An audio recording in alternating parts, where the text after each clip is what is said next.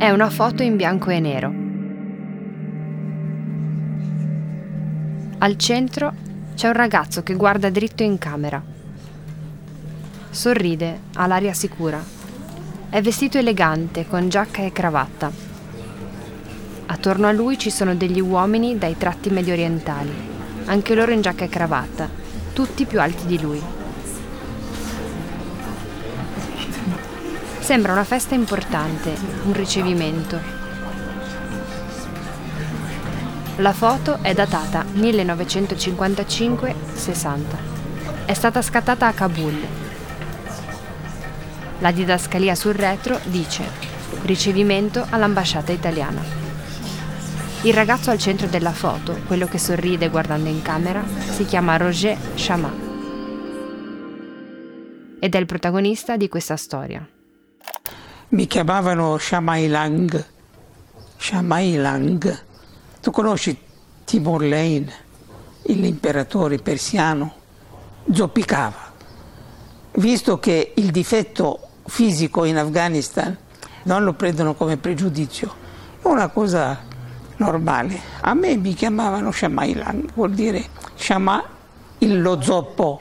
Io potevo viaggiare in tutta l'Afghanistan senza un afghano in tasca perché ero conosciuto lì.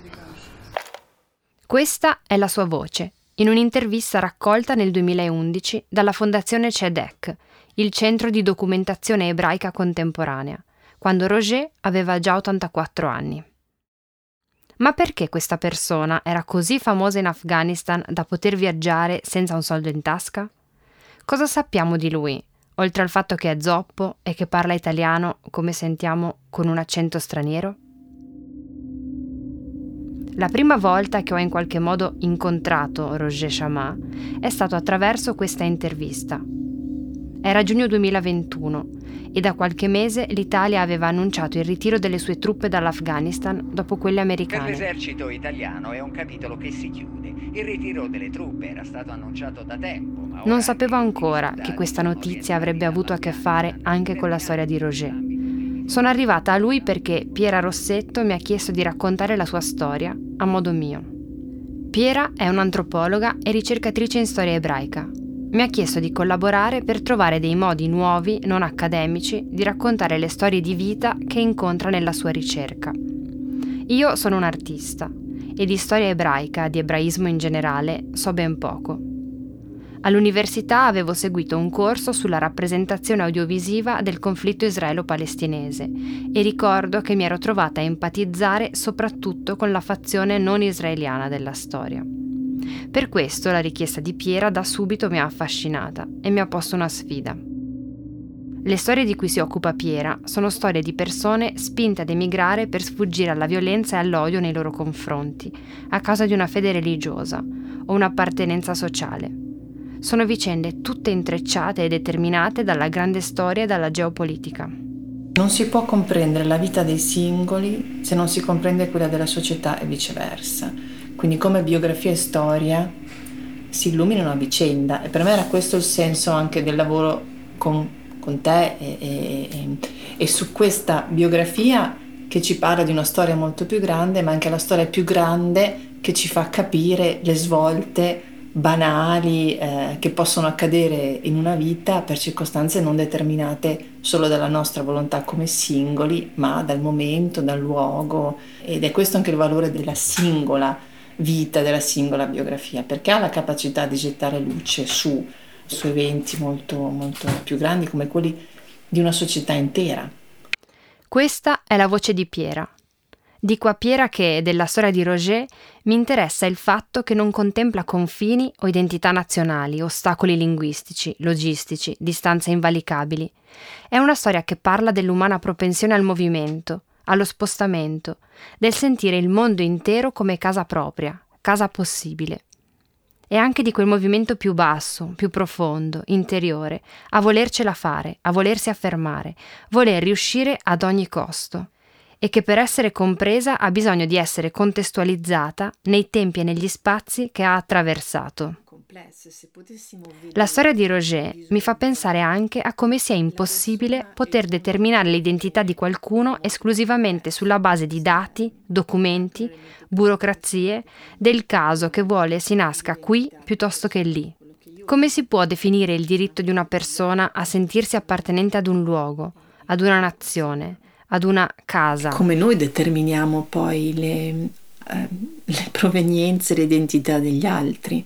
Nel nostro modo di vedere queste storie, anche noi le incaselliamo, ma in realtà sono molto più complesse. Se potessimo vedere, visualizzare la persona e il mondo da cui viene, è molto più complesso. Quello che io vedo di me ma anche quello che gli altri percepiscono di me, che poi spinge me magari a fare dei cambiamenti.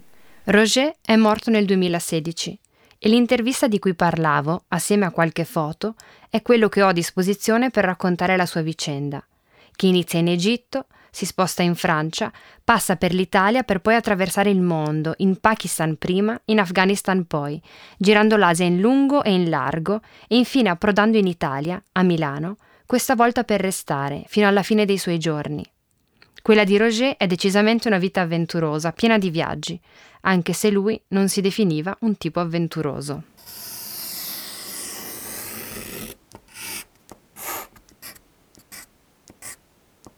Per me le mappe sono un modo per orientarmi, non solo nello spazio, ma anche nelle storie. Così, per raccontare Roger, ho iniziato ad ascoltare la sua voce e a disegnare la mia mappa su di lui. E subito ho capito che il foglio che avevo preso sarebbe stato troppo piccolo. Ma andiamo con ordine. Roger Chamat è nato al Cairo, in Egitto, il 16 ottobre del 1927, da Abramo e Oro Chamat. I suoi nonni si erano trasferiti in Egitto dalla Siria. Si diceva che in Egitto c'è lavoro, benché mio bisnonno era abbastanza confortevole a Aleppo, ha fatto il passo come molti che venivano anche dalla Grecia, dalla Turchia, dalla Siria, eh, venivano tutti e andavano in Egitto. E poi naturalmente l'Egitto, essendo un paese veramente paradisiaco dal punto di vista clima, qualità di vita, eh, la parola si sparge, la gente comincia a... e sono arrivati in massa. Già mi mancano dei pezzi. Penso una volta di più che a scuola, della storia e della geografia del mondo, si studia solo quello che è strettamente legato alla nostra visione eurocentrica o occidentecentrica. Ho bisogno di capire perché in Egitto in quegli anni c'era così tanto lavoro da spostarcisi in massa. Chiedo a Piera di aiutarmi. Perché negli anni venti ci fu comunque anche una grossa crisi economica e politica nella regione, la grande Siria, Siria, Libano e così via, e molte famiglie vanno in cerca di, di, di ricrearsi una vita, una nuova opportunità altrove e arrivano in Egitto piuttosto che in Libia e lì ricominciano. Quindi sono anche altre crisi che generano queste migrazioni e nel caso appunto di, di Roger, quindi la sua famiglia si ferma lì perché il, il canale di Suez è questo evento che genera una trasformazione enorme in tutta la regione.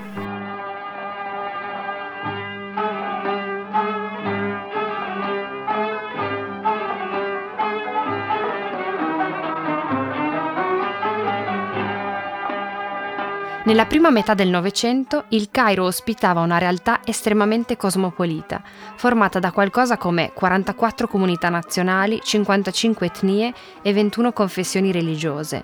Questo soprattutto per il canale di Suez, che era stato aperto nel 1869. La famiglia di Roger era ampia e affiatata, non ricca, ma se la cavavano. Lavoravano la mattina e si, si vedevano la sera perché si faceva la siesta fino alle 5 e poi si giocava a carte o poi si andava a mangiare. E poi c'era naturalmente il caffè dove si giocava a backgammon, tutti giocavano a backgammon. Dunque era una vita tranquilla, non è che avevano fatto delle scintille dal punto di vista professionale, perché si viveva la giornata a quel tempo lì. L'Egitto era un paradiso dove era bello crescere, dice Roger. Usciva assieme ai cugini, frequentava le ragazze, era una vita tranquilla. Perché avrebbe dovuto desiderare di andarsene? Sicuramente c'è dell'altro. Tutte le vite di tutti gli ebrei che erano al Cairo ha cominciato a cambiare quando c'è stato lo Stato di Israele del 48. In strada era diventata una cosa un po' pericolosa, perché non si sapeva se saremmo stati attaccati o meno. Quando andavo a scuola io c'era già questo sentimento antisemita. Quando arrivavo alla stazione dovevo passare da un villaggio arabo per raggiungere la scuola, dico. Se eravamo in due non c'era problema. Se eravamo da soli ci attaccavano. In tutta l'intervista Roger non menziona mai la seconda guerra mondiale o la Shoah, parla invece della creazione dello Stato di Israele nel 1948. Ma perché questo, che accade a centinaia di chilometri di distanza, avrebbe dovuto avere delle ripercussioni così pesanti per i cittadini di fede ebraica in Egitto? Non capisco. Possiamo immaginare che Roger eh, ci parla del 48 e non della guerra o della eh, Shoah perché probabilmente nella sua esperienza personale è questo eh, l'evento che, che ha segnato un punto di svolta nella sua vita. La proclamazione dello Stato di Israele dà luogo ad un conflitto che vede coinvolte non solo la popolazione araba e quella ebraica in Palestina, ma che mette eh, il neonato Stato di Israele in guerra con, eh, con i paesi arabi limitrofi, tra questi anche eh, l'Egitto, che per molti anni, eh, va ricordato, ecco, fino alla firma del trattato di pace tra i due Stati, eh, firmato nel 1979, eh, gioca un ruolo militare e di leadership molto importante nella coalizione araba del conflitto. Ecco, questa tensione politico-militare ha un impatto immediato sulla società egiziana e eh, sulla società degli altri paesi arabi coinvolti nel conflitto, dove eh, gli ebrei, eh, prima percepiti diciamo, come una manora- minoranza etnico-religiosa più o meno integrata, ora sono eh, di fatto associati eh, ad Israele, uno Stato nemico.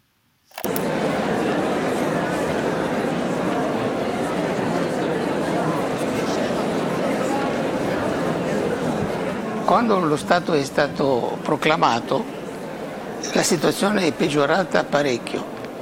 E io mi sentivo male, diciamo così, come tutti quanti si sentivano male, finché all'uscita ad un cinema, spingendo normalmente quando si esce, sino, spingendo così, ho toccato uno di questi egiziani che si è girato verso di me e mi ha dato un paio di schiaffi e mi ha detto guarda che se mi tocchi un'altra volta ti uccido. A quel momento ho deciso di, di andarmene, contro la volontà dei miei genitori. La separazione naturalmente era abbastanza dolorosa perché c'era l'attaccamento familiare che era molto stretto, ma io andavo prima di tutto perché sentivo un malessere, in secondo luogo volevo fare carriera, volevo... e ho deciso con un amico di andare in Francia, a Mulhouse, per studiare e per diventare ingegnere tessile. È così che Roger decide di andarsene, per il montante antisemitismo culminato in uno schiaffo preso fuori da un cinema senza ragione e per il desiderio di fare strada. Sulla mia mappa inizio ad aggiungere degli elementi nuovi. Traccio una linea che dal Cairo, che ho messo al centro del foglio, va in alto e si sposta un po' a sinistra, verso la Francia. Ma come fa un ragazzo in fuga con due soldi in tasca a diventare un brillante uomo d'affari? Cosa ci fa in posa al ricevimento dell'ambasciata italiana a Kabul? Come diventa uno Shamai Lang?